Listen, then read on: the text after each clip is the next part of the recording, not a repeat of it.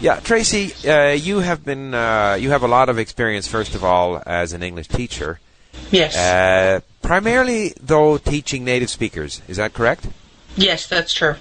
And uh, primarily uh, high school uh, students or elementary school students, or High school, junior high, and high school students. I see.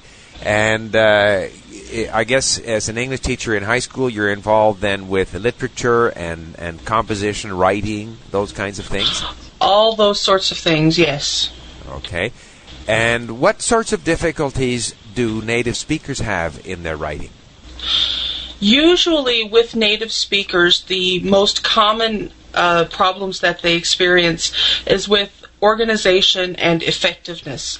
They know the words that they want to use, uh, but sometimes they have trouble expressing themselves in the right way, putting their ideas in the right order so that uh, the most important ideas are first and the secondary ideas come later.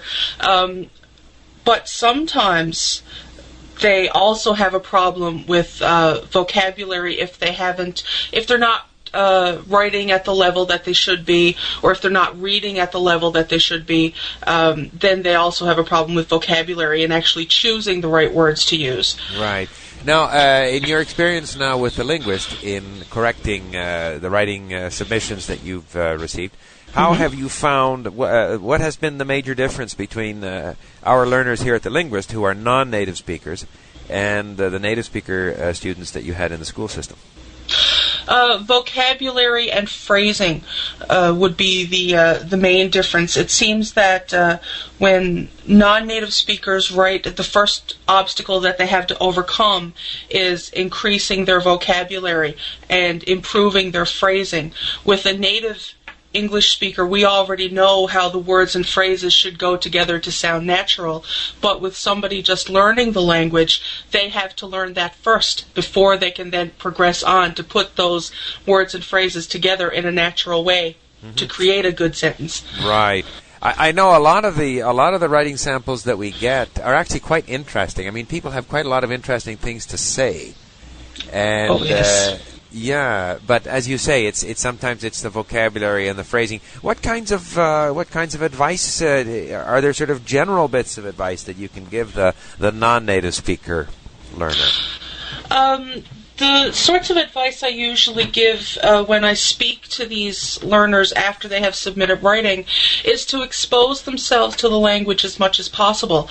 Take the opportunity to listen to an English TV program or to uh, do more listening with the linguist. Um, have uh, a conversation with somebody that they wouldn't normally have in English. Uh, you know, just exposure to the language all the time. And um, do you find that, that writing, I mean, some people, for example, say, well, I don't need to write, uh, you know, I just want to have conversation. Uh, of course, it's a lot easier to just have a, a chit chat, you know, a conversation with someone. Uh, but um, how do you feel? Is writing an important discipline if you want to improve your, your language skills? Oh, it most certainly is. You know, putting words and phrases together in a natural way when you're writing will help you also do it when you're speaking. Because um, we always tell people to, and even in the uh, in the regular school system, we tell people do not write how you talk, talk how you write. That's So- interesting. So that's Yeah. very interesting. Yes, and uh, I mean, I must say, I agree with that. I think that uh, you can never. Uh, I mean, if you speak a little more formally, if you speak more like, uh, say, written English, that's never a mistake. That's right. Never a mistake. In fact, it, what it does, it, it upgrades your English. You sound, in a sense, you sound more intelligent, or you sound more persuasive. That's Uh, true. whereas if you write the way you sp- the way some people speak, and, and inevitably people are more casual when they're speaking, Mm-hmm. then uh, then your writing can can look quite uh, unimpressive. yes, it can. Yeah. Okay. Tell me what uh, have you noticed progress in your in your students as they've been writing here at, at the linguist?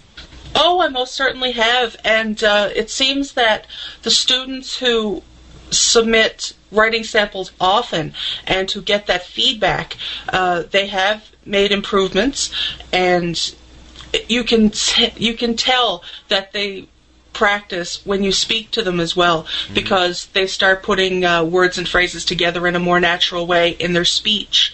And they often say that uh, they listen, uh, their listening has improved a little bit or their reading has improved. So writing can help you in all these aspects. Yeah, I, I certainly agree with you. And I gather, too, uh, Tracey, you're going to put together uh, over the next uh, few weeks or so uh, a little uh, sort of summary of your thoughts on on things that the more advanced writers can do, the more advanced learners can do to improve their the way they organize their ideas in, in writing.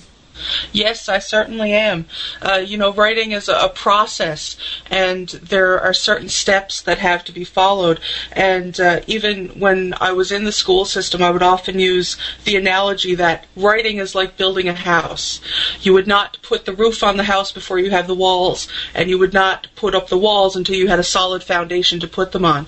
And writing is exactly the same way. You need that foundation, that natural sounding words and phrases before you can start to build on things like structure and uh, cohesion, effectiveness. So, this is uh, going to be the focus of the writing process that I'm putting together. Great. Well, that's very interesting. You know, and this is, of course, a bit of an experiment here. We're going to try to post some of these discussions on our blog, and I'm, I'm not sure what the quality of this. Uh, the discussion. There you are at one end of Canada on the Atlantic, and I'm here on the Pacific, and we're That's speaking right. across our, our computer, and, and hopefully we will record it, uh, and the quality will be good enough that other people can also listen to our conversation. Yes, I hope so. Okay, and we'll talk again. Okay, Steve. Thanks very much, Tracey. You're welcome. Bye bye. Bye bye.